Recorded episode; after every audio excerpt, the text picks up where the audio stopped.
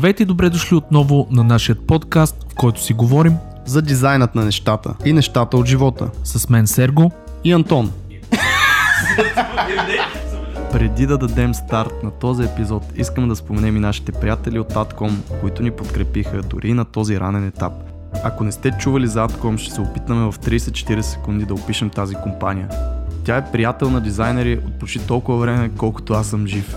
България те са основната връзка между много големи производители на техника и софтуер и дизайнери, иллюстратори, художници и други арт хора. Благодарение на тях в България се появяват таблетите Wacom, на които те са официален представител. Имам чувството, че тези таблети са вечни, тъй като от 14 години имам едно малко волито, а с Сергей двамата ползваме интуси в момента, които заедно с синтиците са от най-разпространените им модели. Освен с Wacom, Atcom си партнира и с Adobe, Xerox и някои други големи компании, но ако искате да научите повече за огромната палитра от техника, консумативи и софтуер, които предлагат, може да го направите на atcom.bg.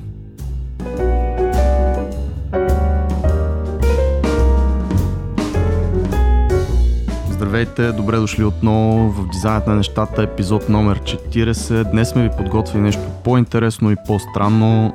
Запис пред жива публика, така се получи, с много големи гиганти титани в арт и ентертеймент индустрията. Това беше едно събитие, което се случи преди една седмица на откриването на Миро Петров на Артбука.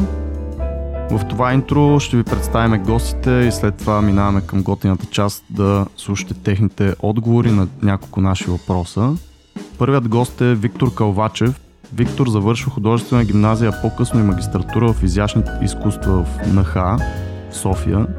Но в 20-те си години заминава в, за Калифорния, където успява да изгради кариера в гейм и комикс индустрията. Започва като арт директор, но за своите 25 плюс впечатляващи години опит създава и графични разкази, работи като графичен, веб и UI дизайнер, главен креативен директор с а, клиенти като Disney, Pixar, Steven Spielberg, DC Comics, Nickelodeon и така нататък. А, по-големите проекти, в които е взимал участие са Mickey Mouse Playhouse, The Incredible, Spider-Man, Batman, много други.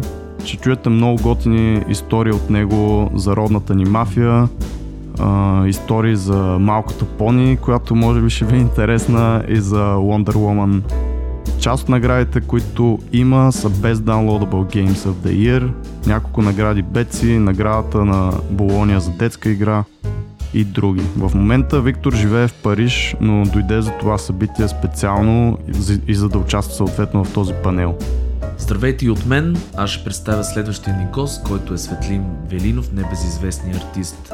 А, той е родом от Варна и като малък учи в училището по изкуства Добри Христов, а като малко по-голям и в НБУ София, където завършва анимация. Но сега отново се е върнал и работи от Варна. Той ще ни разкаже малко повече за себе си в а, тази нова форма на лайфкаст, която приготвихме за вас.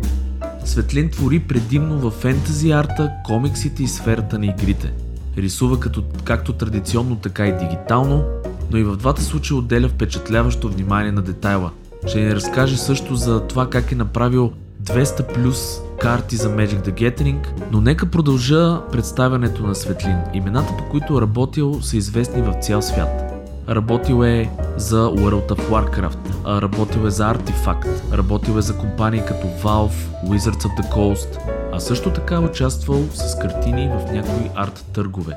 И следващият ни гост е Еди Бенун. Еди е концепт артист и арт директор с повече от 15 години опит в гейм индустрията. Учи висшето си образование в надфис, специалност анимационна режисура. И още тогава започва да работи като фрилансър. Работи дълги години като 2D аниматор, тексторист, художник и иллюстратор на, на книги и вестници и всякакви други странични работи, но в крайна сметка успява през 2005 година да започне първата си работа в гейм индустрията, в GameLoft. А година по-късно, когато Ubisoft отваря врати, той става части от нея. В Ubisoft започва като тексторист, но с годините минава по всички стъпала нагоре и достига текущата си позиция като арт директор. По-рано в кариерата си работи по игри като Tom Clancy's Hawks, Prince of Persia Trilogy, CSI и други. А по-късно работи и по огромни заглавия като концепт артист за Assassin's Creed 3 4 Assassin's Creed Rogue. Еди е концепт артист, но нещата, за които ще говорим, не са свързани само с а, арта и концепт арта за игри. А, така че дори за другите, които ни слушат, сигурен съм, че ще каже много готини работи. Той е човек с опит, с интересни истории и може да почерпите доста от него. Събрали сме наистина много готини хора от ентертеймент индустрията. Един от нашите гости е Ангел Иванов, който всъщност е CG Supervisor. Ще разберете какво е това от него самия. Ангел е учил в Софийската професионална гимназия по електроника заедно с Миро Петров, където са се запознали и са станали най-добри приятели според него самия. Интересът му към 3D и 3D софтуерът се заражда точно там, започва работа непосредствено след гимназията си като 3D артист в Worldwide FX. Там за почти 14-те си години минава по стълбата от 3D Lead Artist през Head of Lightning and Rendering and Pipeline and Tools. Както сами чувате, наистина работата му е доста сложна. В момента той е CG Supervisor и през цялото това време работи по големи заглавия като Hellboy, Rambo Last Blood, Olympus Has Fallen, Hitman's Bodyguard, The Expendables и много-много други. Един от най-големите му интереси е светлината и използването й за моделиране в реалният свят. Фотографията, рисуването и 3D рендерите също са му страст. За да разберете колко е сложна неговата работа, ще чуете от самия него за периода му на бърнаут. Ангел е един от младите представители на тази сцена и ще чуете наистина много интересни истории както за работата му, така и за приятелството му с Мир Петров. Следващият ни гост е Христо Чуков, който също е представител на по-младото поколение тук на този панел. Христо е само концептуален артист и иллюстратор с над 11 години опит в филмовата продукция и гейм индустрия. През това време работи като фриланс илюстратор, 2D концепт артист, интерфейс и environment артист. Започва работа в GameLove през 2014 година, а през 2016 вече е повишен до арт директор. Позиция, която оглавява и в момента. Проектите, по които работи, включват филми и ТВ сериали за Disney, Amazon, New Line Cinema, също така и някои заглавия за компютърни и мобилни игри. В Game пък работи по заглавия като March of Empires, Dungeon, Hunter 5, War, Planet Online и други. Също така през последните няколко години Христо работи с Aaron Sims Creative Studio в Лос Анджелес. Христо е последният ни гост, който представяме. Наистина има по-малко за всеки, не си говорим само за арт, гейм и така нататък. Всичките гости имат много интересни мнения по въпроси, които касаят абсолютно всички креатив хора и които ни слушат най-вероятно. Затова с Сергей двамата ви пожелаваме приятно слушане на целият епизод, който мисля, че е около час и половина.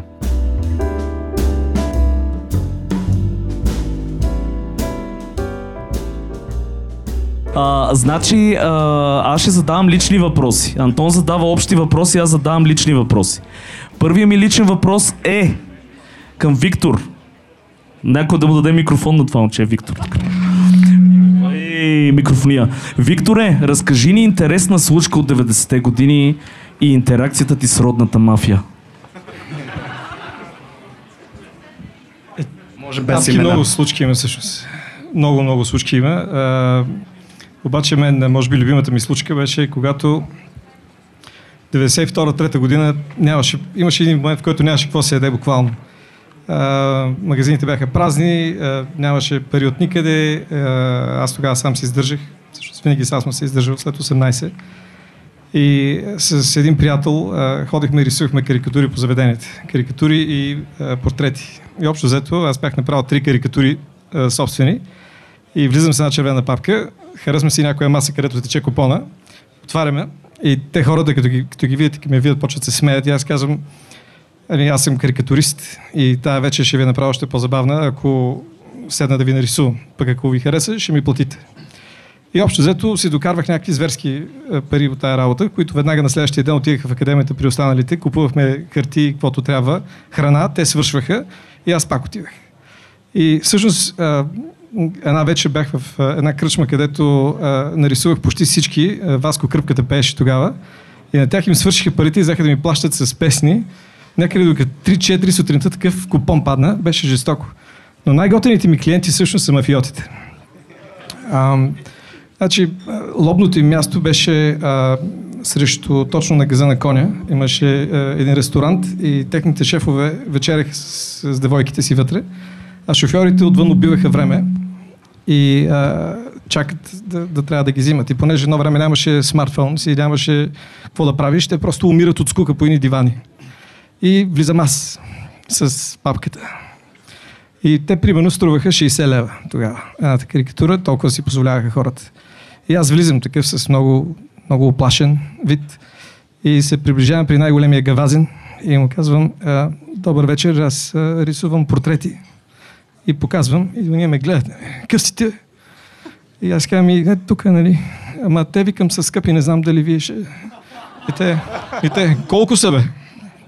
И аз казвам, ами 150. И те, сега и тук ще ме рисуваш, са бе. И аз казвам, ми, добре, а, към, ще ми платите, ако ви хареса. Естествено, ти няма да ми кажеш. Нали? И, и аз сядам и му правя един жесток портрет, обаче не е истински, ами както той си се вижда. Врата е по-голям, очите са по-страшни, белезите са по-тежки. Има една, има една драма в този човек. Като го видиш, просто той трябва да е шефа вътре в това, а не да седи отвън. Той ме вижда и вика, момче, ти си невероятен, ти 200 лева тук. В този момент идва номер две от моя акт където казвам, аз сега трябва да си ходя. И те викат, къде ще ходиш, бе? И аз казвам, ами късно е, късно е, трябва. Докато не рисуваш всичките тук няма да си ходиш. И аз, ама, и сядам и направих примерно 6-700 лена, какво готино беше. Е, и това, този номер го правих веднъж месечно и всеки, всеки път работеше. Жестоко. Значи, предприемчив човек. Браво, Добре, а, много яка история. Сега малко ще... Няма да е толкова забавно най-вероятно, но искам все пак да го задам този въпрос, понеже а, има, така да се каже, усеща се разлика в поколенията на тази сцена. И ми е много интересно какво мислите за, за информацията, която в момента е просто в изобилие в интернет, защото някои от вас са започвали в зората му или преди даже интернета и се е учило по един много по-друг начин, било е много по-недостъпно, така да се каже. Какво мислите в момента за нали, хората, които учат по подобен начин с всичко, което има в интернет и дали това е а, по-скоро проблем или може би е по-добре да е така? Може би да, в света. Микрофона е в мене. А, да, наистина, а, ако не се лъжа, Виктор тук е с най-старшия нали, от нас. А, а, или Еди, не знам, и, и, и левела ви е висок. А, аз съм средна ръка така, а, по, по, по отношение на поколението. А, наистина, а, аз съм се учил, когато аз съм се учил а, общо на АБ-то на дигиталното рисуване, наистина можеше да се науча по-бързо на нещо а, сам, отколкото да чакам да ми а, зацепи модема и да се свърже с интернет. А, на всичко отгоре тогава и ресурса в интернет беше доста ограничен, нямаше толкова много информация както сега, но пък и това а, общо взето е един плюс, понеже учейки се сам, а, откривайки, топлата вода само за себе си, общо взето създаваш един собствен стил, един собствен почерк, един собствен облик, който е наистина разпознаваем и това може да работи единствено и само в твоя полза след време. А, докато сега а, малко е объркано положението, от всякъде си залят от информация и според мен е доста по-трудно да намериш себе си, да намериш своя собствен стил, да си а, по-разпознаваем. А, общо взето а, в а, така да го кажа, в индустрията се търсят а, наистина самобитните а, артисти, тези, които наистина имат своя визия, собствен почерк, които са разпознаваеми а, и наистина можеш да кажеш, да, този е еди кой си артист. И, и много често, а, а, когато някой клиент а, не си е направил достатъчно добре ресърча, и ми праща, влязъл е в контакт с мен и е казал, искам да работиш по еди кой си проект. Има е случаи, в които ми, като, като референс ми предоставя мои изображения, нали, мои картини. Uh, така че uh, това е... Uh, и, и ме пита, нали, можеш ли така да рисуваш? Викам, да, ще справя. А, и така, а, та, Добре, много, много, много е а, трудно по някакъв начин а, с цялата тази информация а, да, да успееш да останеш достатъчно разпознаваем, достатъчно ти, mm-hmm. без а, мисля да оцелееш в цялата тази а, а, информация. Джунгла. А все пак, виждаш ли плюсове в все пак в а, О, изобилието? разбира се, че има плюсове, а, просто стават нещата по-бързо. А, ако а, на, на мене специално а, да стигна до едно определено ниво ми е а, трябвало а, 4-5 години, в момента а, може това такова ниво да се постигне и за половини за една. Стига да имаш съответно дадения талант. Просто е по-лесно в момента. Това, което обаче искам да добавя е, че това с бързината е нощ с две остриета. Защото в много-много случаи, а, просто защото има някъде курс, който за една седмица ще ви научи еди какво си. Или ще отидете и ще гледате едно видео на някой, който е направил туториал и той показва как става и вие, а, окей, така става. Е, е това успокояване и усещане, че аз вече знам как става това нещо, ви лишава от практиката. А практиката е това, което ще ви направи нещо друго. Не знам какво е това, виждал съм го, брат ми е ял баница и аз съм го гледал. Нали? А, съвсем две различни неща са това да, да го извървиш пътя и да ти е ясен пътя, така да го виждаш. Така че а, не пренебрегвайте тая, тая страна. И това нашето поколение, което го има, е, че ние щем, не щем, трябваше да правим тая практика, защото нещата не бяха абсолютно ясни. И ние в стремежа си да ги откриваме, ходихме в какви ли не грешни посоки.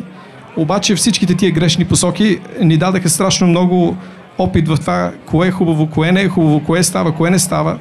И, и ни научиха да не си щадим силите, научиха ни да работим много яко, а, да стоиме по, по нощите в офисите, не защото има крънч, ами защото на нас ни е много интересно. Докато сега някакси обратното на всичко е много достъпно, ги разглезва а, младите хора. И аз говоря предимно за моите деца, защото ги виждам от, а, нали, за какво става дума, как виждат нещо, решават, че вече ми е ясно и подминават.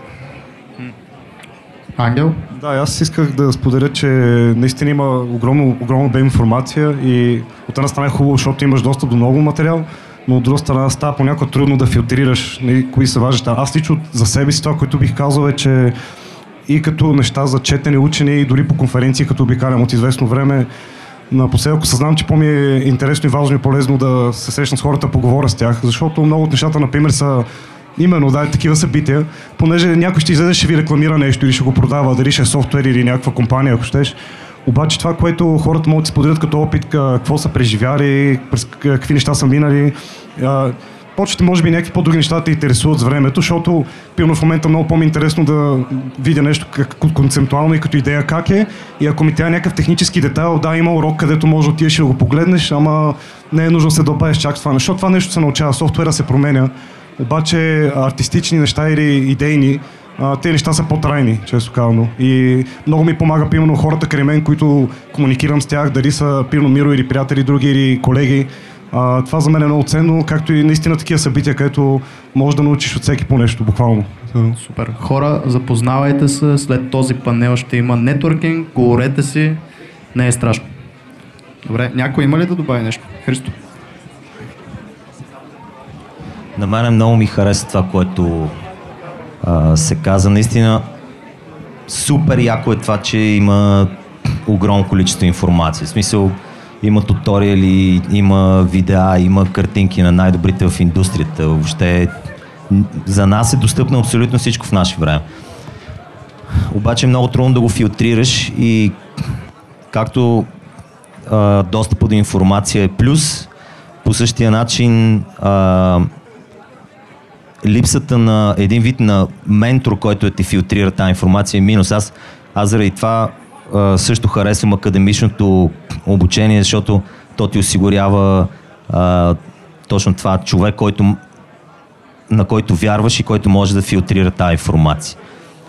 И според мен живеем в едно страхотно време, а, но е изключително важно да се замисляме на това как се учим. Защото а, това правило, което е рисувай 10 000 часа и си, и си там, а, за мен е, едновременно вярно и невярно. 10 000 часа трябва да имаш рисуване а, насочено. Ако можеш да се насочиш сам, супер, в повече случаи не става. А, и заради това наистина ти трябва контакт с хора, с съмишленици, с колеги, с съученици. С, а, е изключително полезно да имаш някой в твоето обкръжение, а, който е постигнал нещо и който може да филтрира тази информация за теб. И общо взето да. Тоест сам вкъщи нищо няма да се получи. Или може би по-трудно. Аз съм абсолютно съгласен с всички, които ка- казано до момента. А, лично за себе си работя с страшно много хора всеки ден. През мене минава огромно количество арт. И мога да ви кажа, че наистина тази информация, която присъства в а, нет пространството, тя помага жестоко. Просто виждам как млади хора взимат едни отсечки, които на нас ни коствали много години за доста по-съкратен период от време. Но от друга страна, много внимателно трябва да се прави баланса, защото в момента, в който а, сляпото копиране замести мисленето, нещата отиват в много грешна посока. Тоест, има информация, някой казва, аз ще рисувам като еди кой си от днеска нататъка и се започва нещо, което е нищо повече от копиране. А, ще си позволя да цитирам а, това, което каза Фенкцо в Париж. Виктор го помни който каза, не се опитвайте да рисувате като Спарти, като Рафаела Коста. На тях им е отнело 20 години да стигнат до там. Така че от една страна трябва да се използва абсолютно всичко, което съществува като учебна база, туториали, видеа, но от друга страна по никакъв начин не трябва да се пренебрегва този процес на практика, за който спомена Виктор. Това е. Аз искам само да, да допълня а, това, което каза Еди. А, изграждането на стил в, а, в това, което правиш, това, което те отличава от останалите, това нещо се развива наистина десетки години и може би повечето от, от хората тук бих се съгласили с това. А, едно е да имаш опита и да изградиш стил, друго е да имаш маниер на рисуване и да си рисуваш по твоя си начин. Защото има много хора, които аз рисувам така, това е моят стил. Това е по-скоро маниер. Когато минеш през всички трудности, пробвал си и едно, и друго, и трето, и четвърто, и пето, тогава вече можеш да кажеш, че, че имаш стил. Това. Еми, време е за личен въпрос. Сега чувате ли ме там в ъгъла? Не. В дъното на зала. Дърното. Добре, идеално, идеално. Добре, аз имам въпрос към Светлю, между другото. Така че може да му подадете микрофона. Аз чакам въпроса. Въпросът е следния. Значи, Светло, понеже ти рисуваш, както разбрахме за Magic the Gathering, виждали сме как а, обикаляш буквално света по ивенти а, на Magic. Може ли да разкажеш малко повече за това? Какво представлява един ивент на Magic the Gathering? А, значи работата за Magic the Gathering наистина ти предоставя изключително а, голяма възможност да обиколиш света. А, може би всяка една седмица, всеки един месец а, а, някъде по света се организират турнири. А, те биват малки, биват големи, а, биват а, Гранд Прита, а, World, световни купи. А, всъщност има професионални играчи, които печелят доста добре на годишна база. А, така че а, наистина това е страхотна и награда за всеки един артист, защото не само, че посещаваш различни части на света, но имаш и шанс да се срещнеш с хора, а, а, които, за които това, което правиш, има значение. И де-факто това е една мотивация и причина да продължаваш да правиш това, което правиш. Ние де-факто посещаваме всеки един артист, който работи за Magic the Gathering, посещава подобен ивент като гост артист. Той е поканен от, организатора и общо взето идеята е да се видим с хората, те да се видят с нас, да раздадем автографии и да направим малко или много бизнес, продавайки принтове. А, разбира се, ако отидеш нали, до другия край на света, няма да отидеш само за работа, ще съчетаеш полезното с приятното. И така се стига до Япония, до Китай, до различни точки нали, на интересни като а, дестинация по света. И да, наистина тази работа е страхотна. А иначе самите джипита, са, самите, самите състезания се провеждат в едни огромни халета, Там всеки играе всеки срещу всеки. Е, може би едно от най-големите, на които съм бил, беше в Лондон. То се проведе в Excel Center и а, за трите дена, в които а, се провеждаше самото състезание, а, може би минаха някъде към 50-60 хиляди човека. А, и това е игра, която се играе, аз поне така обичам да казвам, а, това е игра, която се играе от деца с придружител до възрастни с придружител. И, а, и контакта е с а, всички тези хора, които минават пред, през теб и искат да стиснат ръката ти. И наистина едно а, възнаграждение за труда ти. Безценно. А колко карти си нарисувал до момента? Ами, а, мислих, че са към 200, но скоро а, а, получих поздравление от арт директора си, че съм близо до 300. А, така че, да, близо Значи до 300. 300 карти за Magic the Gathering, аплодисменти. Луп, луп. Добре, следващия въпрос. А, мисля, че за всички не е тайна, че за да си успешен в едно нещо трябва да идва мотивацията не от нещо външно, а от теб самия, но всички сме артисти или дизайнери, сигурен съм, че има и други като мене, тук веб дизайнери. А, има такива моменти, някои го наричат бърнаут, някои го наричат просто нали, не ти се прави. Вие откъде черпите инспирация в подобни моменти, ако имате такива? Може да е човек, може да е ресурс, може да е всичко. И ако искаш, дай на Еди, примерно, да не си винаги ти първи, Светло. Значи бърнаута въобще не е просто някакво сухо понятие. Това е нещо, което съществува и затова трябва да се прави един много внимателен такъв баланс между личен живот и професионална кариера. А, изпитвал съм го много пъти, затова го казвам. Ами, не знам, може би и над някакво желание да се продължи на всяка цена или... Мгм. Отговорност, да, отговорност със сигурност, но говорим за това, което те кара да продължиш сам нататък. Тоест, казваш, не мога повече, не искам, обаче трябва да се стегнеш и да таковеш. А, в общи линии, може би най- най-голямата движеща сила е а, желанието за самоусъвършенстване и наистина да направиш нещо. Аз няма да забравя, което не е свързано точно с Burnout, но първия голям проект, по който работих, беше Assassin's Creed Liberation. А, както споменах вече, тогава никой не знаеше точно какво, защо и как го прави в студиото. И имахме достъп до папките на Monreal с работни концепти за Assassin's Creed тройка. Ние работихме паралелно. И там виждах един невероятен концепт арт, който и говоря за автори като Джеф Симпсън, Мартан Дюшембо. И гледаш едни страхотни неща, обаче идея нямаш те как са направени, как са постигнати. А, аз до този момент никога не бях правил концепти за AAA игра. Всеки петък в студиото имахме show and когато човек трябваше да покаже какво е направил през седмицата. Аз трябваше да правя по два изключително сложни, а, полирани концепти, които да продадат а, фантазията за цялата вселена на играта. И тогава взех ключа от студиото, седях до 3.30, 4, 4.30, 5 всяка сутрин. Абсолютно никой не знаеше за това нещо, между другото. Но в петък бях в състояние да покажа два концепта. Ам...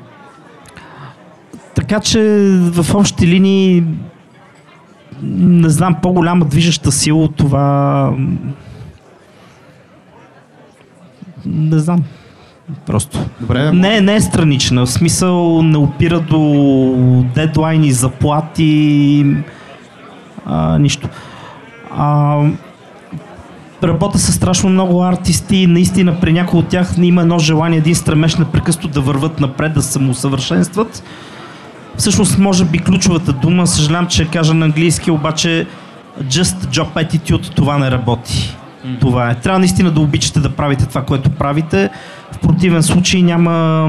Ще ви е много трудно да преодолеете всичките тежки моменти. А развлекателната индустрия е изключително трудна и тежка. Просто някой, ако иска да допълни нещо, не знам как да го... Просто хвърли микрофона и удари някой. Ами да, на мен, на мен не веднъж ми се е случило да прегарям и то обикновено е ставало от преработване. А, и това, което поне научих аз лично за себе си с годините е, че Значи имало е периоди, де не съм излизал с години отпуска буквално. Супер много работех по едно време, по 12 часа, събота, неделя, до късно. И това нещо изхъбява в даден момент. В смисъл, аз много обичам работата си до ден днешен, не ми е омръзнало, харесва ми. Но това, което се опитвам да правя последно време е да правя някакви странични неща, които ми носят удоволствие. Дали ще, защото лично за мен да рисуваме нещо различно и се опитвам да го правя, когато мога. Преди занимавах с 3D, сега повече с менажиране, но общо рисуването ме разтоварва и е нещо различно и пимно даден момент осъзнах, че на работа правя 3D по цял ден, а вкъщи се опитам да рисувам, защото в крайна сметка искам да направя картина, дали ще е чрез фотография или рисунка. А, за мен това е нещо, което вътрешно ме мотивира и бута. И това е едно нещо. Другото нещо е, че обичам примерно да ходя на планина, да играя баскетбол. И тия неща много ме зареждат, защото преди прекалено много просто се бях забил в това нещо и в даден момент а, трябваше да дръпна шалтера малко и да върна гъста. В смисъл все още работя доста, но се опитвам да балансирам. Трудно ми е, но успявам да го направя повече или по-малко.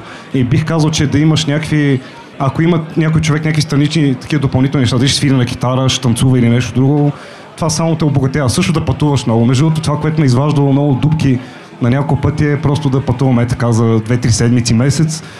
Примерно си приятел миналата година решихме ходим в Прага за една седмица, ама е така за два дни направо станахме и тръгнахме. So, изобщо не съм го мислил. И това нещо много отваря ти просто... Абе, дърпаш шалтера, освобождаваш някаква друга ситуация, пътуваш, стрес, напрежение, нови хора. И това нещо малко разбутва нещата и ти изкарва от релсите. Поне за мен много ме освежава. Но това, което каза Еди, наистина е много важно, че наистина не става на сила. Смисъл, ако, ако човек му харесва отвътре, той, той се връща към това нещо, защото аз постоянно се връщам. Мисля, не мога, чувствам, че не мога да се отделя от това нещо и да, да престана да го правя. Мисъл, да. Супер. Ами, понеже при мен а, така се случи, че съм работил на ужасно а, разнообразни проекти. А, от клипарт, както спомена Велин, до мобилни игри, а, PlayStation игри, комикси, курици, какво ли не. И всъщност качеството, което някак си си изградих и за което съм много благодарен, че го имам, е да се нахъсам. Да, да се напомпам, че адски ме кефи това, което правя. И нищо, че е My Little Pony, нали, е отврат. А, обаче има някакви композиции. Има нещо, което хвар... взимам неща от Дисни композиции, които, от филми, които много са ми харесали и гледам да ги вкарам в тази мизерна игра и адски се, се напъвам. Нали, всъщност, а, а, не, защото е много лесно да, да кажа, нали, ами аз като рисувам корици за Батман, нали, окей, okay, нали, лесно е да ти е год да рисуваш Батман. Обаче като тръгнеш да рисуваш My Little Pony, трябва да ви кажа, че си голям зор. А, и, и въобще не е такъв купон. Така че е, почваш да търсиш, е, да, да се опиташ да харесаш това, да повярваш това, което, което е, да, да, да се дръпнеш сам себе си. Защото съм открил, че независимо колко ми е хубава почивката, като се върна на работа си мисля колко ми беше хубава почивката. И просто искам да продължа с почивката. Някакси не ми се бачка. Това, което ме кара да, да работя нон-стоп, е когато много се зарадвам на това, което правя. И всъщност се концентрирам върху това да намеря кое е това, дето много ще ме зарадва, а, как да ги видя тия работи, как да си ги обясня на мен, че много ми харесват и, и да го поддържам този огън. Но понякога наистина има ситуация, където просто удраш една стена и тя идва от най-различни причини. Може да бъде защото много се стресираш, че правиш нещо много важно. Такова нещо ми се случи, като правих корица за Wonder Woman. Винаги съм искал да направя корица за Wonder Woman. Марк Черело ми дава да направя корица за Wonder Woman. Имам... А, верно. Имам а, месец и половина да я направя. И аз блокирам. И тая Wonder Woman се ме пренарисувал сигурно 15 пъти. И не мога. И е пълен кошмар. Отвратително е. А, това лице на нищо не прилича. Мразя се, фърлям си таблетите. И след, примерно, един месец, един ден, жена ми влиза с телефона си и понеже следваме Моника Белучи, тя вика, Вики, гледай каква е готина тази жена, баси колко е красива. И аз поглеждам баси колко красива жена. И, и в един момент това изящество на, на тази жена от тази снимка, си казах, ей, това ще стане сега. Сложих и тази снимка на екрана си и очевидно тя не прилича на Моника Белучи, обаче е, е това усещане за Моника Белучи, което ме, ме, ме подпали в този момент, ми помогна да го свърша това нещо. Аз разбира се бях супер стресиран и пратих на Адам Хюс и му казвам, още трябва ли още да го рендвам това, нали? Това свършено, той като ти си луд, спирай, готово е, нали, край. Зика мога добре, хубаво, бях толкова притеснен. Така че а, номер е да, да, да успеете да намерите нещо, което да, да, да ви дръпне, защото а, това е единственото реално нещо, според мен, от, от моя гледна точка, където ще ме накара да го избутам някой проект. Тъй като Ами ако нямам възможност за почивка, ами ако нямам възможност да направя това, което по принцип ми помага, и затова се обръщам вътре в себе си да намеря този мотор, който да, да ми помогне сам да изляза от тази ситуация. А това, извинявай, само понеже зачеркна нещо, което ми е много любимо на мене. Как става вътрешният ти разговор за, в подобни моменти? Имаш ли, хващал ли се да се говориш сам на себе си за това нещо да се извадиш от... или да преминеш тази стена, съответно, с тази метафора? Хващал съм се да правя какво ли не. не само да си говоря, нали, всякакви глупости съм правил. Хващал съм се да пия мартини в 4.30 следобед. Съм се хващал. И, и не е помагало. Така че... Нямаш систематизиран подход към не, подобни ситуации? Нямам систематизиран подход. Ако е нещо креативно и е нещо, което ще правя за кеф, а, примерно когато, ако реша да правя смешни типажи някакви, по някакви причини а, скулптурите на Андрея Бласич много ме отключват. И примерно ще 10-15 минути ще гледам скулптурите на Андрея Бласич, ще се разхиля едно хубаво и ще почна да рисувам. Понякога да гледам Серджо Топи, например, ме отваря много за рисуване. И сядам и ако имам половин час, гледам неща на Серджо Топи, надъхвам се здраво и се мятам. Намерил си си бутоните реално. Зависи, да, какво искам да правя и, и има различни неща. Може да е музика, може да е... Както и Ангел каза всъщност, да, пътуване, да, между другото, наистина тия неща помагат много, а понякога, между другото, някой, по някой насила някакви неща, като тръгнеш да правиш помагат, защото друго нещо, което е много важно е движението, често казано.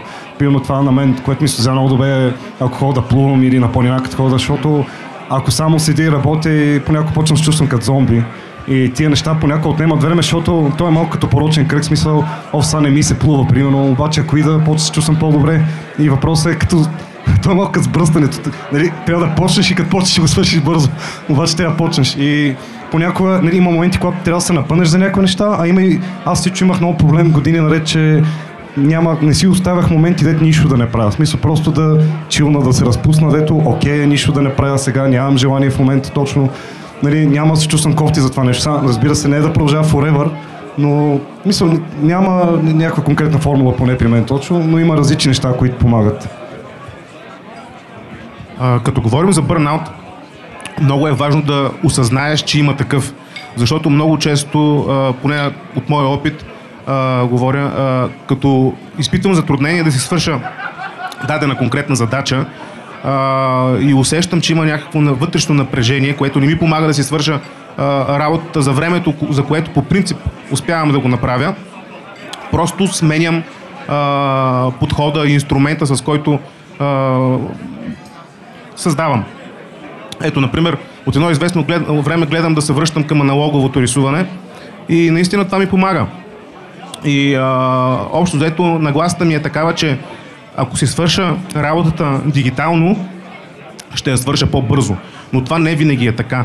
И а, когато а, хванеш а, молива, а, имаш а, един нов апроч, имаш една а, друга свобода рисуваш в а, различна среда и това по някакъв начин отпушва моментното ти състояние. Ако и това не помага, отиваш и сменеш един а, накън памперс. И, и това, това решава по някакъв Ако начин проблема. Винаги може да намериш на се намира. Да. Ако не намерете съседи, все ще имат. Ами, ам, аз също съм изпитвал бърнаут сериозен, осъзнат в е, един единствен период в живота ми. А, тогава бях е, така пресен-пресен арт-директор. Беше страшно голямо напрежение, лях си в 9 часа вечерта. И в същото време ми се обад... а, писка ми имейл от а, едно филмово студио Aaron Sims, Creative, и ми казаха, искаш да работиш с нас. И аз ми да, мога, искам да работя с вас, естествено. И тогава аз реално работех в продължение на повече от година на две места, буквално.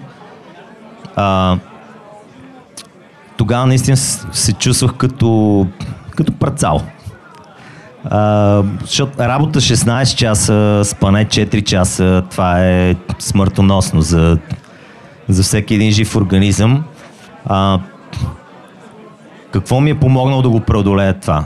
В работата ми е помогнал тима, отбора. А, работя с изключително готини хора. Това е нещо, което ме буташе напред. Аз имам отговорност към тия хора. Аз трябва да се справя. Нямам, нямам избор. А, в другото нещо, значи то е до някаква степен въпрос на, на характер. Аз считам, че а, човек трябва да има един критерий за минимум качество на това, което прави.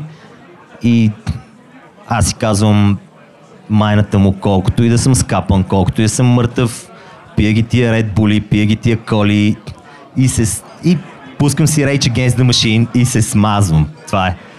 И просто пушвам през този момент. Това не винаги работи. Това не винаги работи обаче. Това работи за определен период от време. Това работи за 6 месеца, за една година. Може да работи. Но в никакъв случай не работи дългосрочен план.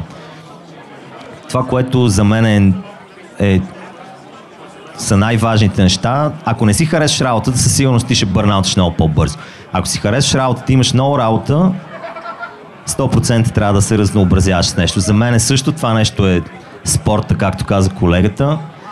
Баскетбол, аз тренирам бойни изкуства, като отидеш и те понамачка някой стабилно сутринта, като минеш през това, знаеш, че можеш да минеш и през другите неща.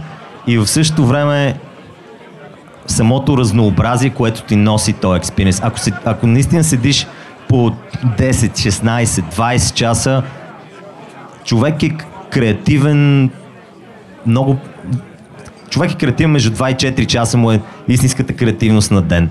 Нали, това е когато вършиш най-важната работа, когато решаваш проблемите в арта си. Оттам нататък, когато си ги решил тия проблеми, вече можеш спокойно да си стържиш часове наред и така нататък. А, но а, ако го правиш това в дългосрочен план, по много часове на ден, това не е продуктивно и трябва задължително да задължително да разпускаш с странични дейности. Това е. Дали е спорт, дали е някакво друго хоби, това, това за мен е може би най- най-полезният съвет, който мога да дам. Кога си най-креативен? Чакай само, еди секунда. Задавам му персонален въпрос. Оу, кога си най-креативен през деня? Най-креатив... Аз специално съм най-креативен сутринта. Рано сутрин отивам в офиса, няма никой, никой не ме занимава с нищо, тогава съм най-креативен. Налагало ми се... Въпросът е, че в тази индустрия ще ти се налага да си креативен и в 2 часа през нощта. Нали? И това е, това е нещо, с което трябва да се справиш, но, но това не е нещо, което е само до мене, това си е просто физиология. Човек е най-креативен, когато е отпочинал, нали така? И за мен това е рано сутрин. А сега, понеже тук се спомена на няколко пъти думата отговорност, аз искам леко да мина леко в страни от тази романтична нотка на разговора и да ви кажа, че когато сте в индустрията и особено на по-високи нива, просто нямате право на бърнаут. А, за себе си лично мога да кажа, че няколко пъти съм изпитвал бърнаут, изключително сериозен, но той никога не е бил по време на проектите, които работите. Когато работите по проект, се очаква да сте максимално мобилизирани, максимално концентрирани. Съвсем накратко от вас се очаква да бъдете професионалисти и да си свършите работата до край. А, Имало е случаи, в които просто деня, в който се шипва проекта и той приключва, на другия ден буквално не мога да си съда на двата крака и съм абсолютен парцал. Но нямам никакво право да си го позволя това нещо по време на самия проект. А, и мога да кажа, че всички хора около мене са, екипите с които работя са абсолютни професионалисти и затова това, това е причината да се случват нещата. Са тук неща като нали, бе не ти се работи нещо, а бе не си креативен днеска, ама има някакъв таск, който трябва да свършиш. И отново се връщаме на самото начало на разговора за този процес, който е на практика, повторение, собствен опит, който не може да бъде прескочен. Работа, работа, работа. А, добре. Личен въпрос. Личен въпрос, Сергей. Да не мешаме нещата сега. Значи, аз имам въпрос всъщност към Ангел.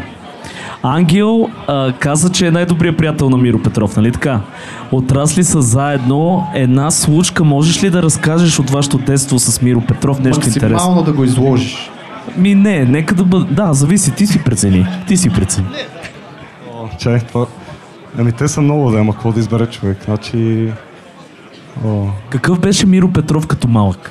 какъв Той беше? не е Ми все бил така малък. висок. Аз си представям, че като се родил, пак е бил толкова висок. О, ами не знам какво да ви разкажа. Няко... А, беше много, спомням си, когато, когато именно започнахме да се занимаваме с неща, спомням си, че имаше примерно в графила форума доста разгорещени дискусии там и имаше някакви спорове, сърдене. Да, да, да. И, и общо взето имаше напред-назад, някой кой какво казал, какво написал, що не разбрал, кой е бил крив и прав. И общо взето тогава нали, оп- опитвахме се да намерим някакъв баланс и да ги тушираме тия неща, да, ама те като си малък, като си тинейджър, някакво това трудно е, бушува от хормони, ли не. И, пилно след години, като погледнеш какви неща си правил, си викаш, о боже, това аз ли съм наистина. А, тия неща ги надраснахме до някъде, до някъде не, нали? А, но това е нещо, което бих мога да се сета като някакъв по-интересен момент, свързан с изкуството специално. А, иначе да, не, не се сещам за някаква конкретна чест. Да, Еми ето, значи, това е достатъчно между другото. Значи, Миро се, а, как, как да го кажа, бе, бил е фрустриран от графила. То не само той беше фрустриран от графила. Всички са имали подобен момент в графила форума. Да, за хората, които не знаят, между другото, вие сте малко, май, доста по-млади всъщност от нас, но графил беше много такъв интересен форум. Вече не съществува. Антоне, следващия въпрос. Добре, аз искам един общ въпрос към абсолютно всички. Ако трябва да изберете едно качество, което може да бъде култивирано, защото спрямо различните разбирания на всеки талант, не талант, има ли съществува ли качество, което може да бъде култивирано от всеки артист, за да стане той по-успешен и по-добър, било то в...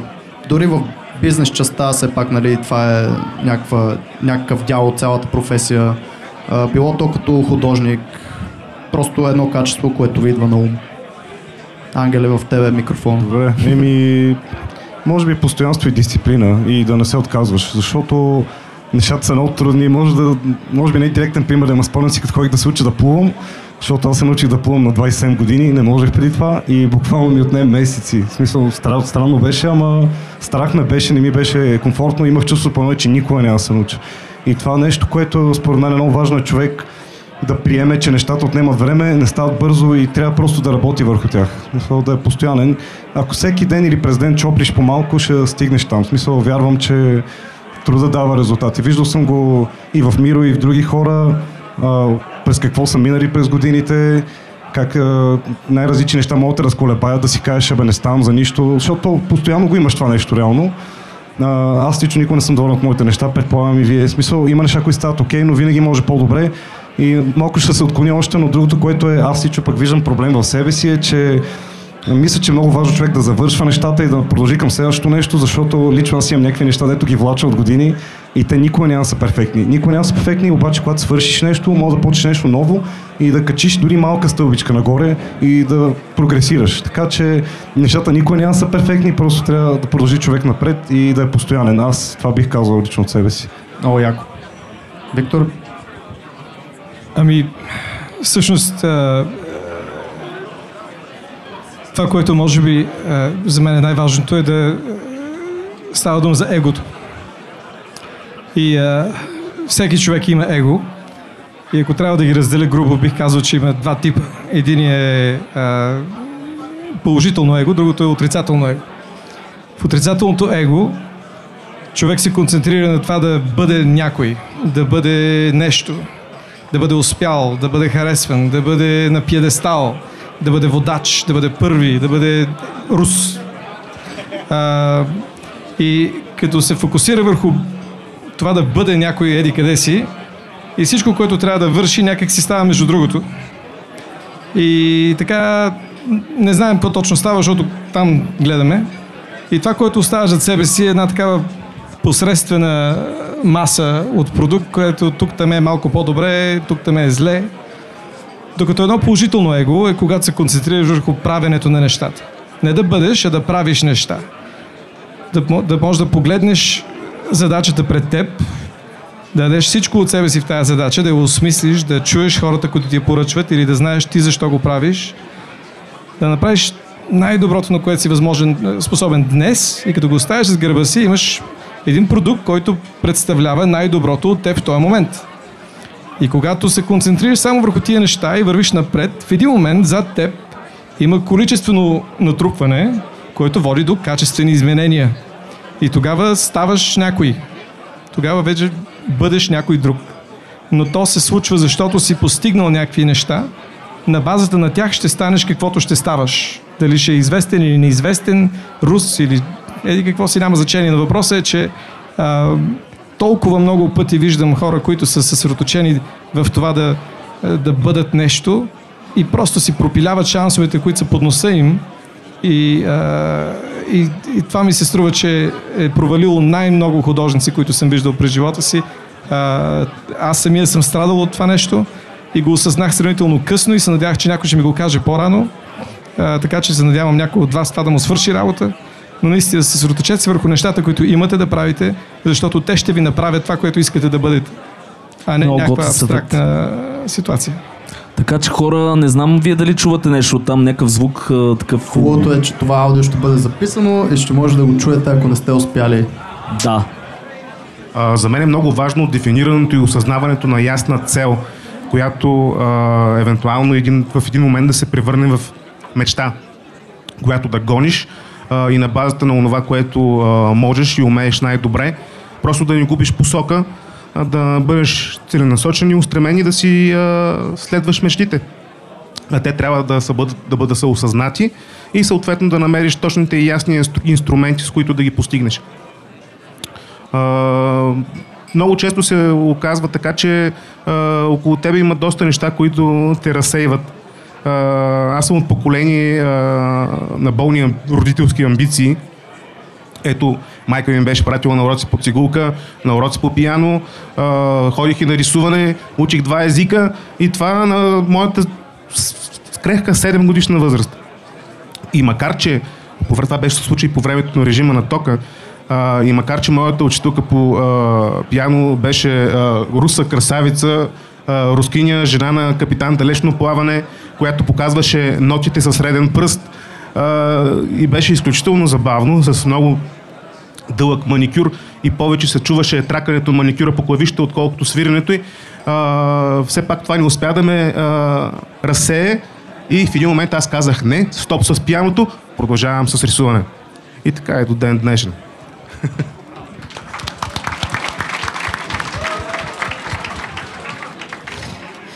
Ами, едно от най-важните неща е човек да си постави цел, къде иска да, да стигне. А, и много търпение, за да го постигне това нещо.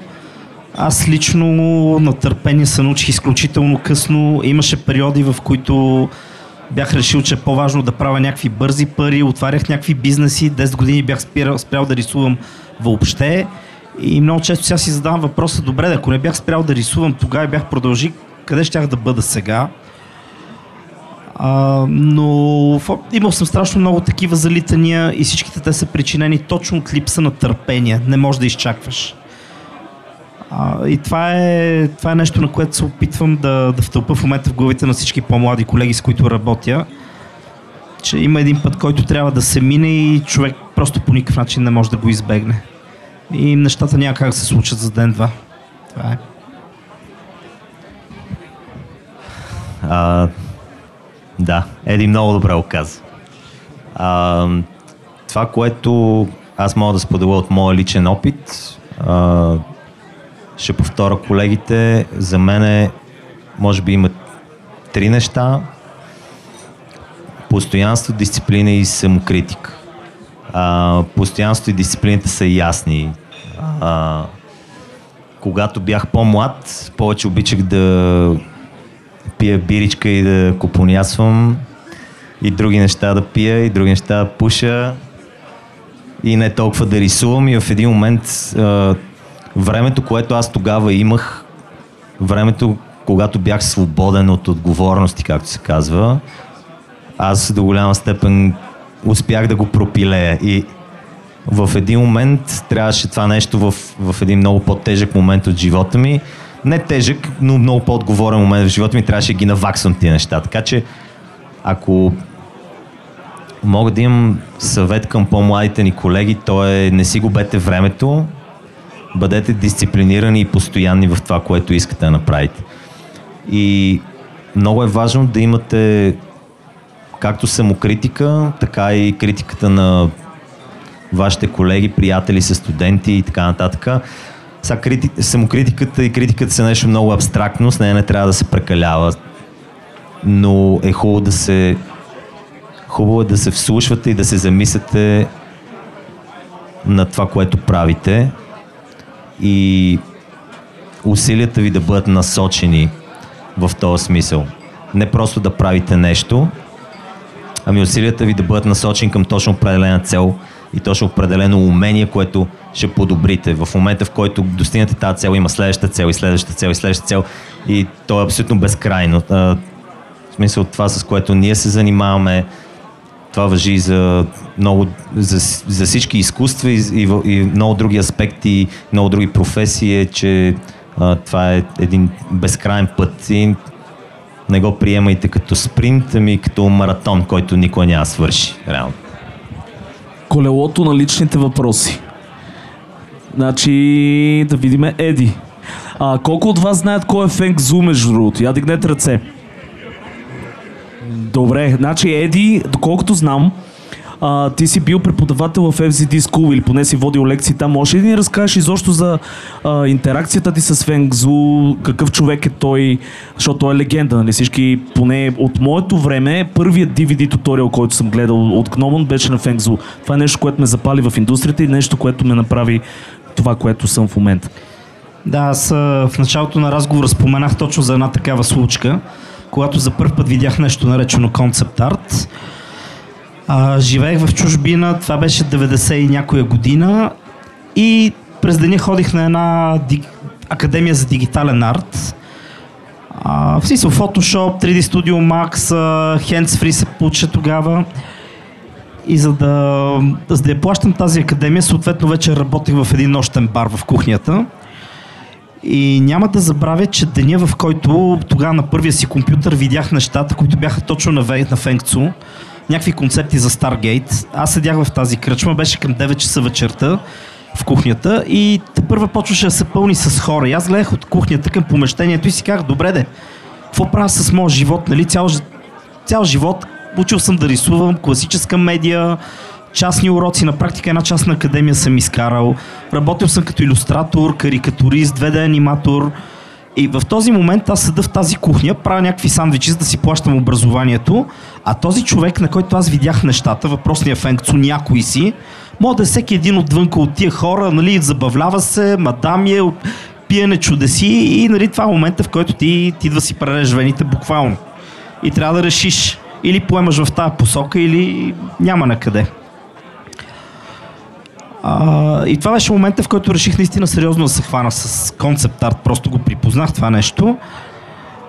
И го, няколко години по-късно, всъщност 6-7 години може би по-късно, а, един ден под нещо, което бях пуснал във Фейсбук, получих един коментар, който точно беше от Фенкцо отдолу. А, в смисъл това е... Беше като гръм от ясно небе, коментар върху моята работа. А, и лека по лека започна един такъв виртуален контакт, някаква кореспонденция, която Ами, доста, доста се задълбочи и в интерес на истината имах шанс да се запозная с него на живо за първ път миналата година. Това лято ли беше? Кога? В Париж? Какво, какво е му? Пролет, тази пролет, да, която мина. Беше там, тази пролет в Париж. А, и не знам, може би си разменяли сме разни имейли, а, мнение за какво ли не. И предполагам на базата на това един хубав ден просто ми се обадиха от FZD Академията в Сингапур, нали, с а, въпрос дали съм съгласен да водя виртуална лекция на тези адван студенти, които бяха четвърти курс. Колкото и да бях подготвен, в интерес на истината, се, точно бях като в небран лоза, като започна лекцията. А Фенк тогава се включи от а, студиото си, от което записва всичките епизоди от, в а, Китай само, че беше. И в интерес на истината получих доста сериозен сапорт от него, защото аз меко казано се бях панирал, ама много сериозно. По време на лекцията, но всичко мина много изключително добре мина. Имаше към 45 минути въпроси и отговори, абсолютно непринудени накрая. И даже от време на време минават студенти, които тогава са били в този курс а, през България, за да се видиме, седат ден-два. До ден днешен имам връзка с тези хора. А, но това е мисълта ми, че много хора, които са ваши идоли, никога не знаете какво може да се случи в този живот. Съвсем нормални хора са като вас. Един ден ще ги, може да ги срещнете, може да бъдете на една маса с тях, така или Не, иначе. абсолютно, може даже да работите с тях. В смисъл, че в общи линии всичките тези хора са го постигнали, бих казал, по трудния начин. Нищо извънземно няма в а, целият процес. Мерси, Еди. Това, за което казват, нали, don't, don't meet your heroes. Имаше ли някакви да, абсолютно. моменти? Еми, аз продължавам да ги имам, разбира се. В смисъл такъв, ама не Don't Picture Heroes, ами напротив Picture Heroes. Не, мит. Смисъл, не А, да. срещай тези хора, защото ти си изградил някакво мнение за тях и си ги поставил на О, не, не, даже напротив, напротив. В годините съм имал възможност да срещна много от тези хора, които за мене са били и продължават да са абсолютни легенди нали, в индустрията. А, и в един момент, нали, първо се оказва, че тези хора също от своя страна харесват това, което ти правиш. Смисъл, той има някаква стойност. Да, ние това с Сергей много често сме го казвали, че наистина тази индустрия е една доста приятелски настроена индустрия, доста а, обичат да се споделя цялата информация, която някой притежава и това е якото. Но също така трябва да се знае, че нали, има, има една такава малко криво разбрана медийна известност. Аз леко ще отклоня въпроса, защото мисля, че е много важен. И отново сега ще стигнем до този брой лайкове, към които се стремат страшно много хора. В смисъл, въобще не ги интересува какво правят и как го правят. Въпросът е крайния резултат да имат максимален брой лайкове от хората. Аз лично познавам невероятни професионалисти в индустрията и в кино и в гейм индустрията, които дори нямат профил във Facebook. Дори нямат профил в ArtStation. И мога да ви кажа, че тези, част от тези хора са винаги на първо място в листите на всичките рекрутери по света. Просто защото те имат репутацията на изключително добри професионалисти, от които се знае какво да се очаква. И всъщност това е което се цени наистина в индустрията. А, просто. Аз и между мог- другото, големите легенди, те знаят цената на този успех, на всичко това. Да, и дори да не сте нали, между там топ 50-100 имена в света, това няма никакво значение. Достатъчно е просто наистина да бъдете професионалисти и да си вършите работата. Това е един страхотен съвет, хора. Не знам дали чувате, понеже малко Дайте шумничко. индикация, къде се чува? До Да, къде? там се чува, добре. Значи всичко Добре. е Тук чува ли се? Очевидно не, защото не, просто... Не, не се чува. Добре. Добре, а, значи за сега няма да спираме. Идеята беше, че наистина хората тук много се разприказваха, което е супер и затова сме дошли тук до някъде. Но тогава ще продължиме още 20 на 30 минутки. Всички окей ли са? Ръце? Да? Окей. Супер. Нека да питаме и гостите между другото. Вие окей ли сте за 20 минути? А тук не сме и на контролно по математика. Ако на някой му се ходи до туалетна или иска да си почине... Да дигне ръка. Не, става и си тръгва. Уискита, води... Леле, това ще се запише в подкаста, после ще слуша. Еми, за съжаление, то хиляди слушатели. Искаме да кажем, че Миро се опитва да напие всички на сцената в момента. Както винаги. Така, да продължиме с следващия въпрос, Антоне. Добре, не веднъж тук се зачеркна и темата за образованието като цяло и понеже голяма част от вас а, имат традиционно академично образование, още от гимназия някои, а, според вас как действат в момента всички тези онлайн курсове, както нали, и Еди спомена, че е участвал в такъв, в момента има и други а, такива нетрадиционни оп- опции за а, получаване на някакъв вид арт и художествено образование. Според вас може ли да се достигне това ниво, без да се минават през а, петте години гимназия, нали, след това 5-6 години академия? Може би пак Виктор да започнем с него, той Аз като най-млад, нали? като най-млад, да. И с най-много академично образование. Да, с Шегувам се. най-бяла брада съм аз. Давай. Ам, със сигурност ще бъде различно. а, каквото и, и, и не го казвам, че едното е по-хубаво или, или по-лошо. А, първото нещо за правенето на онлайн курсове е да ги направите. Мисълта ми е, като се запишете на този курс, да не стане като gym membership. Нали? Първата седмица всички тичаме, втората седмица само вторник, третата седмица съм зет. И после какво? Нали, просто е, като се запишете на тия курсове, ами, правете домашните, правете ги по два пъти. А, нали, бачките, иначе няма да стане. А, защото, например, аз като ходих в академията, де трябваше да ходя, аз не ходих. И много неща не ги свърших. Ам... а, еми, а, аз в академията научих много интересни неща и много неща не научих. А, като просто имах ужасни преподаватели по определени дисциплини. А, мой преподавател по, по живопис първа година, а, след няколко посещения а, на класа, заедно с останалите, понеже аз бях много зле, не можех да рисувам с бои, вече даже не си спомням как се казва този тиквеник. Той дойде пред всички и ми каза, че Виктор, ти нямаш никакво цветоусещане. Ти си абсолютно зле. Цветовете не можеш да, такова, да, въобще да, да рисуваш с бои и съответно ще пусна да минеш моя клас, ако просто не ми идваш в класа. И аз, понеже бях млад тиквеник, изключително зелен, оплашен, неуверен в себе си, пълен с комплекси, казах, Еми добре, пък аз въобще не ми пука за твоя клас, аз няма ти стъпя в класа, нали? И така. Това нещо ме блокира за 10 години, не можех да рисувам с бои. Беше пълен кошмар. Така че а, отблокирах се по друг начин. Много, много случайно, много интересно. А, но говорим за образование. Както преди стана въпрос за това, че е хубаво да имаш ментор, нали? много е хубаво да имаш учител, който да, да ти дава насока. Да, ма тази работа може и да отиде в другата посока, както при мен се случи. Имал съм страхотни учители, също така Явор Цанев, който ми преподаваше в художествената гимназия и той ме светна на какво е това штрих, как се правят такъв тип рисунки. Но всичко наистина опира до, до индивида в крайна сметка. Нали, вие имате ли го това желание? То огън гори ли силно? Искате ли го сериозно това нещо? Или ще стане просто като gym membership. Е, това е. А, това дали има разлики в момента от днешното поколение и от, от едно време, според мен хората сме едни и същи. А, нещо, което е много лесно и някак си решаваме, че вече е готово. А, в момента това, което забелязвам масово с млади художници, понеже започнах да преподавам последните една-две години, е, че много най-редовният въпрос, който ми се задава е да ни кажете някакви шорткат или някакви трикове, някакви такива работи.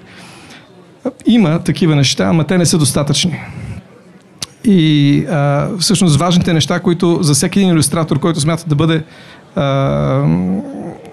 а, да рисува същества с, с, двигателни системи, трябва да има някакво усещане, някакво, някакви познания за анатомия. Няма как да стане, нали, ако, ако ще ги базираме тия работи в, на реални неща. Трябва да ги научите. Има прекрасни курсове, но, но не може без това. Перспектива, пространство. Няма как да ги рисувате тия работи без да имате идея за какво става дума. И в много случаи е, съм съгласен с съседи и, и, и това, което другите казаха, че е, много често хората копират някои, защото е, много им харесва и много бързо стига до някакъв резултат, който изглежда задоволително за тях но той е копирал нещо и той не го осъзнава напълно какво точно е станало и защо е станало това нещо. А, така че както и едно време, така и сега, а, ние сме същите лумпени и някои от нас ще, ще се напъват повече от други. А, но базата според мен е изключително силна и тя може се, сами може да се научите или с онлайн курсове, или в академии. А, и е Както и да е. Това много дълго мога да продължи. Аз по-добре някой друг да дам. Кой иска да каже? А, наистина интересен е факта, че много хора, които те първа прохождат в рисуването и специално в дигитално, дигиталното рисуване с всичките тези нови технологии, които в момента има таблети, а, айпадове, всевъзможни инструменти, с които а, можеш да рисуваш, по някакъв начин се възприема, че ще може да вземеш 10 стъпала наведнъж. че нещата ще се случат по-бързо. А, същевременно се пропускат много важни моменти, а, а, които са необходими за а, изграждането на а, един а, образ, за един герой, за, за, за знанията ти по а, анатомия, въобще за възприятието на, а, на, на обеми, форми, а, цветове. А, така че а, това е нощ с две остриета и а, наистина специално аз горещо препоръчвам да се започне наистина от белия лист, да фанеш един молив и да усетиш материала и едва тогава да минеш на някакъв друг съвременен дигитален инструмент. Защото всъщност дигиталното рисуване не е по-различно от аналоговото, това е просто един различен изразен инструмент, различен инструмент в арсенала на един художник. А, и общо ето подхода трябва да е същия. А, трябва да се научиш да рисуваш. Толкова е лесно. Толкова е лесно. Като става въпрос за рисуване, разбира се.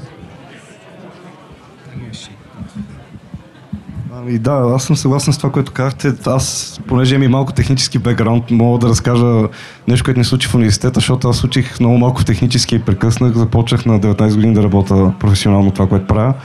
И това, което тогава е много наистина е хубаво да има човек някакъв ментор или някой с повече опит или в обкръжението му, който му помогне, защото, например, това, което се случваше беше, че ни покаха ни неща по висша математика, дето беше само суха теория и задачи. И когато започнах да работя реално визуални ефекти за филми, това с което занимавам, всъщност виждаш колко много можеш да постигнеш тези инструменти. Сега дали това ще е молив или, или не на алгебра, аналитична геометрия да кажем, общо взето възможностите наистина са безкрайно.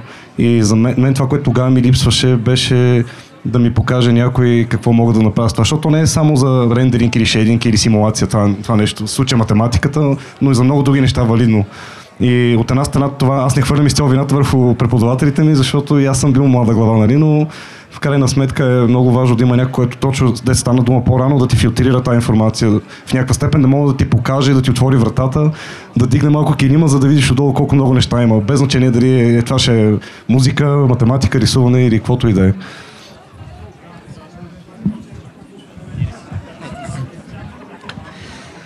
А, аз единствено мога да допълна това, което казват колегите, че а, повечето ни млади колеги, които искат да навлезат в а, развлекателната индустрия или а, въобще да се реализират като, като художници в а, гейминг или муви индустрията.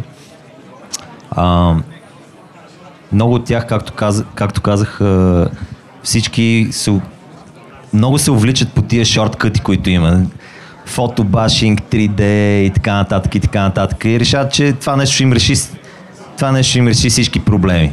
А, артистичната визия се развива с, с години. Тя се развива с времето и се развива с опит.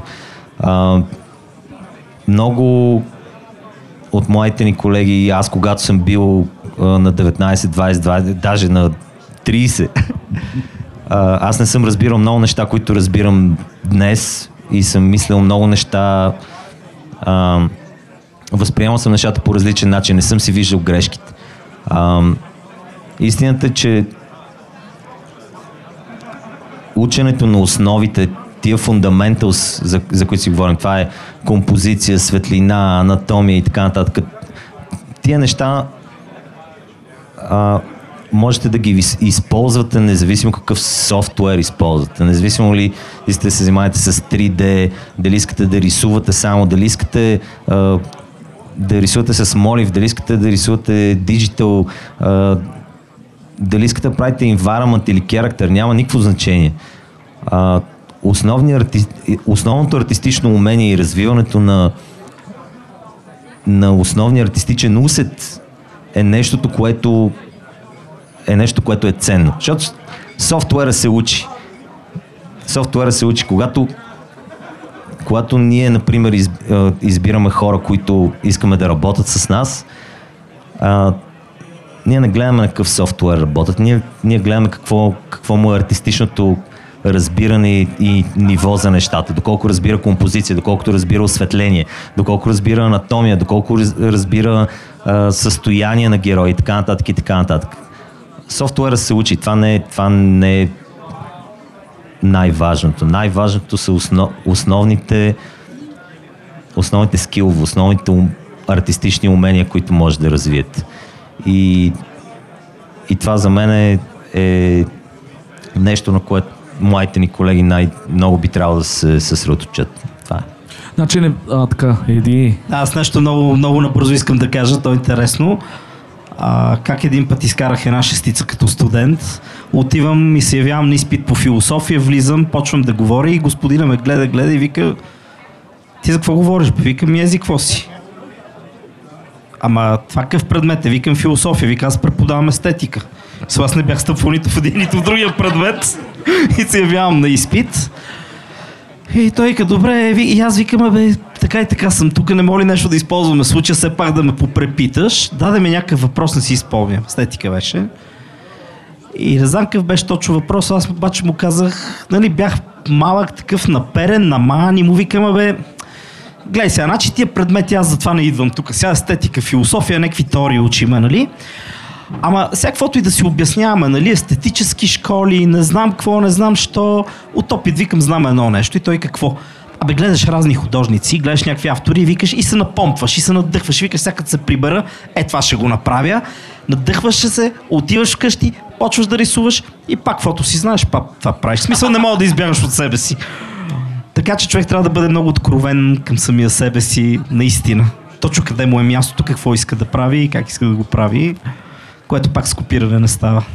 Така че Значи хора, вие сте изключителни късметли в момента, между другото, да чувате такива съвети от титани, като тези хора, тези господа тук, които са седнали. Ние едно време нямахме тази възможност. Чуваме ли се? Yes! А, личен въпрос към Чуков. Значи мога да си избереш, ти си единствения късметлия, който може да си избере между другото между два въпроса. Първият тренираш Жил Жицо, не знам как се произнася това чудо. Разкажи ни малко повече за това, как започна, имал ли си тежки травми. Втория въпрос е, първите ти професионални стъпки са в моделирането на строителни обекти. Разкажи ни повече за това и какво ти даде. Избери си едно от двете. Значи аз никога не съм моделирал строителни обекти, това са някакви развален телефон. А, джуджитсото на мене ми е а, отдушник. На мене ми е отдушника на енергията. Как, както казах, като се помачкаш с някой, с няколко човека, няколко часа и почва ти се рисува повече. Това са И- мъже, само да кажа. Интересното е и... само мъже. Да. И то много потни мъже. Фак е. Абе, звучи Интересно е, че а, треньорите ми са ни общи приятели с Миро. Те него не можаха го закарат в залата, но Той само ляга върху тях и те умират вече. той прекарва повече си време тук, според мен. Там между другото и ние се опитахме да го закараме в зала, там в друга зала. А, и там не се получи. Е, Какво ти кажа? Това най-вероятно е като всеки спорт. Дали ще тренираш тенис, джуджицу или баскетбол или каквото и да било, това е за мен е нещо задължително в живота. Аз прекъснах за много дълъг период от време. Сега, слава богу, ставам рано, ходя на тренировки, успявам да се, да се стегна, но това е нещо, което ти дава един друг тонус в началото на деня. Контузии съм имал супер така... Абе, супер много не, ама съм имал. А, чупил съм си пръст на крака, така малкото ми пръстче беше застанало хоризонтално. Наместих го, разместих го, снимах го, пак го наместих. Докато адреналина бушува, нали, за, защото тогава не те боли. А, има натъртвания на ребра и така нататък, обаче това си е бойно изкуство, в смисъл не мога да очакваш, то е фул контакт, не мога да очакваш нещо друго. И така, това е. А, чакай ти кажа как започнах. значи аз бях станал пълен дроп. Постъп- Разбирам. в- постъп- смисъл, усещам те. Знам за какво говориш. А, а филми ли? Там вървим. И гледам, бях точно поступил на работа в GameLoft и решавам, никога не съм тренирал бойни изкуства, не ми се ходи на фитнес и така нататък. И решавам, че трябва да тренирам някакво бойно изкуство и гледам някакви клипчета по айкидо. И извинявам се за всички, които тренират айкидо. Аз му казвам японски народни танци. И един приятел ми вика, колега, който седи до мен, вика, Копеле, ти не знаеш, че това е Наушкин. И Аз викам, не знам. Не бе, лът ли си, това е... Никой не те напада така, нали? И аз виках, добре, какво би препоръчал? И той ми препоръча това. Отидах, смазаха Мисъл, аз бях 90 кг, смазаме 50 кг в човек ме пръсна направо. И си казах, явно има пинис нали, в цялата тази работа и така почнах. Това е. Аз имам подобен опит с бразилското джиу-джитсу и е много хъмбълинг. В смисъл, Не е джиу-джитсу, нали разбра, жужицу. BJJ. Така, накратко. Защото наистина някакви много по-малки и невзрачни хора те връзват на флонга и ти не знаеш какво правиш и как да се измъкнеш. Много е полезно и е доста стресиращо за тялото и много добре действа да развие всичко. Значи най-доброто определение за това е, е, че е също като да сгъваш дрехи, само че хората са още в тях. Да, звучи, звучи on point. Хора, много яка публика сте. Обещавам последен въпрос и може след това да си пиеме и да си лафиме. И ще е малко по-абстрактен към всички. Понеже минаха избори, ако ви изберат да станете кмет на дигиталното изкуство за България, как бихте го развили, какво бихте направили за да се развие още по-на високо ниво, въпреки че той в момента според мен е доста на ниво, но може би да, едно, две, три, пет неща. Какво ви хрумба, какво бихте направили, за да го подобрите? Христо, ти си. Окей, аз ще бъда много кратък. Аз мисля, че ако аз стана шеф на дигиталното изкуство, ще назнача Мирко за... Миро президент. за всичко. Вице-шеф, вице-шеф. Много пяни хора ще има в тази държава. Директно, И нико Директно- дигитално изкуство. Та, извън кръга на шегата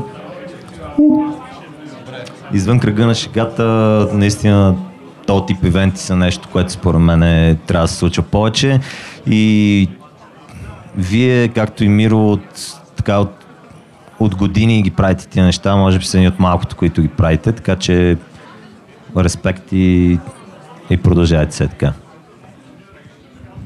Ами аз мисля, че напоследък се прави наистина достатъчно.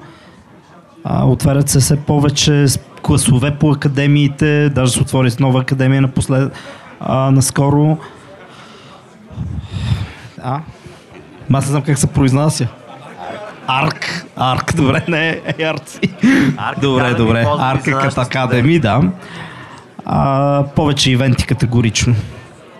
Това, което, което все още липсва. Кмет. Кмет ми се струва доста ниска топка сега. Поне при... президент на дигиталното изкуство поне да беше. Нали? Абсолютно шеф на галактиката на дигиталното Абсолютно, да. Ако съм президент на дигиталното изкуство, бих направил всички вас кметове. Но да, такива ивенти наистина присъединявам се към това, което каза Еди. А, такива ивенти са в полза въобще на цялата, цяла, цялото комюнити.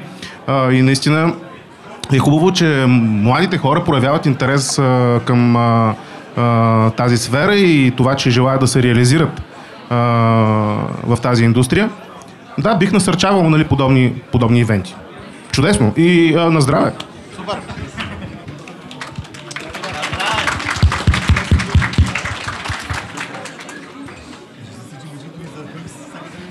Ако ме ме издигна в такава позиция, а, първо ще трябва да се запознае каква е ситуацията. И ще трябва да се върнеш от Франция. Защото честно казано в момента не знам каква е ситуацията. А, но това, което не е лошо в никакъв случай да се направи, е наистина да, да започнат да, да, се, да се канят най-различни художници от, от цял свят, за да могат хората да имат от първа ръка възможността да, да чуят, да видят как мислят тия хора, как работят, какво правят, защо го правят, да видят техните мотивации, да се научат от техните техники от първа ръка, така че най-вероятно това ще направя. Една много сериозна програма, така че през месец това да се случва нещо, което да мотивира хората. И другото нещо, което може би е, бих направил е на всички е, 3D скулптори да, им, да, им, да, да трябва да правят нещо с глина, да ги усещат тия работи. Ние се опитахме да преведем думата tactile на български не можахме. Ам, Защото а, дигиталните художници, според мен, а, постепенно се лишават от... А, ако някой знае как тактал се превежда по-хубаво на български да помогне, защото аз не можах да се сетя.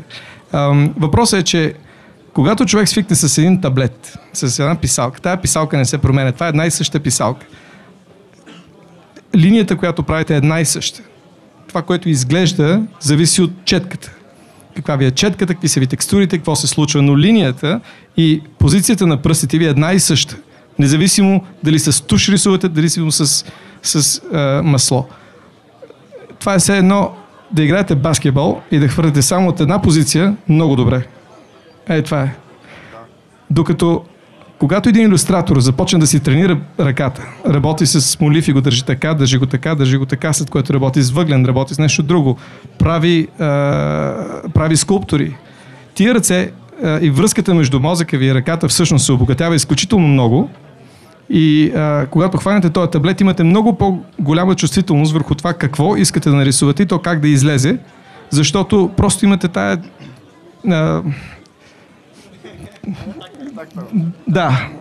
Ам, е, изключително важно това. Така че бих накарал всички дигитални художници задължително да правят и неща в материал, истински, по различни начини, защото това ги обогатява, а не обратното.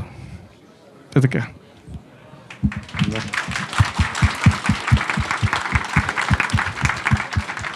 Ами аз само мога да подкрепя това, което казаха всички, че такива евенти, които се организират, за според мен са много хубаво нещо. Лично, примерно с Seeds от Bottleship организираме едно събитие CGBG, Computer Space бях миналата година, Wacom правят много готини неща. Направихме наскоро за ходини по юзерите Meetup. А, работата е следната, че много често а, аз лично пилно, защото сме в Бояна и съм на моменти доста изолиран се чувствам, но когато има такива неща запознаваш с хора, виждаш другите какво правят и пилно миналата година на Computer Space видях и много яки хора, българи, които правят 3D мапинг върху сгради, работят по цял свят. Не е само това, това, което искам да кажа, че наистина евентите са много важни. И то не е просто за да излизат някакви хора да говорят, ами да запознаем помежду си едни с други. Да разберем, че не сме сами, че всеки се бори с тези неща по цял ден, дори най-добрите хора, всеки има съмнения, притеснения, страхове. И когато, да, когато придобиваш а, може да поговориш с тях, виждаш, че в крайна сметка нали, може да звучи банално и Captain Obvious, но всички сме хора и се борим с тия неща. И това, това ти олеква, може би, поне на мен. Защото наистина не си сам. Не си сам и има кой да ти помогне, в смисъл със сигурност. Така че това е много важно.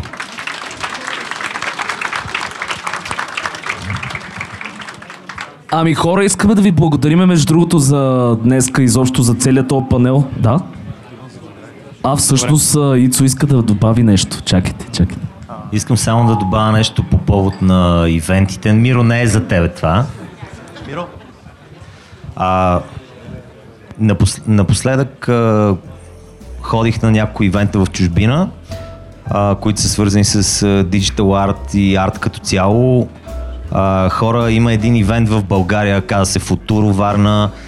А, мога да ви кажа, че това е едно от най-яките преживявания, което аз съм имал. Подкрепайте го, ходете там, купуйте си билети. Особено младите ни колеги, а, както казаха колегите, изключителни артисти от цял свят идват тази година. Бяха Оскар уинъри, дори сред нас и така нататък и така нататък. А, просто това е един от малкото ивенти в България в момента. Подкрепете го, бъдете там. Провежда се всяка година през лятото. Това е. Супер. Yep, yep. Значи, а, приключваме този панел с тези невероятни хора. Искам наистина силни аплаузи, защото тази вечер те положиха наистина много сериозни усилия да бъдат тук час и половина, два, не знам колко време прекарахме. Браво!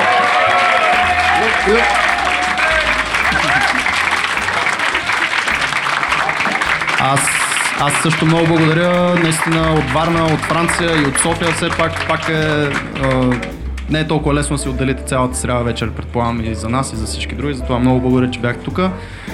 освобождаваме ви да си пиете, да се забавлявате и да се запознавате с хора.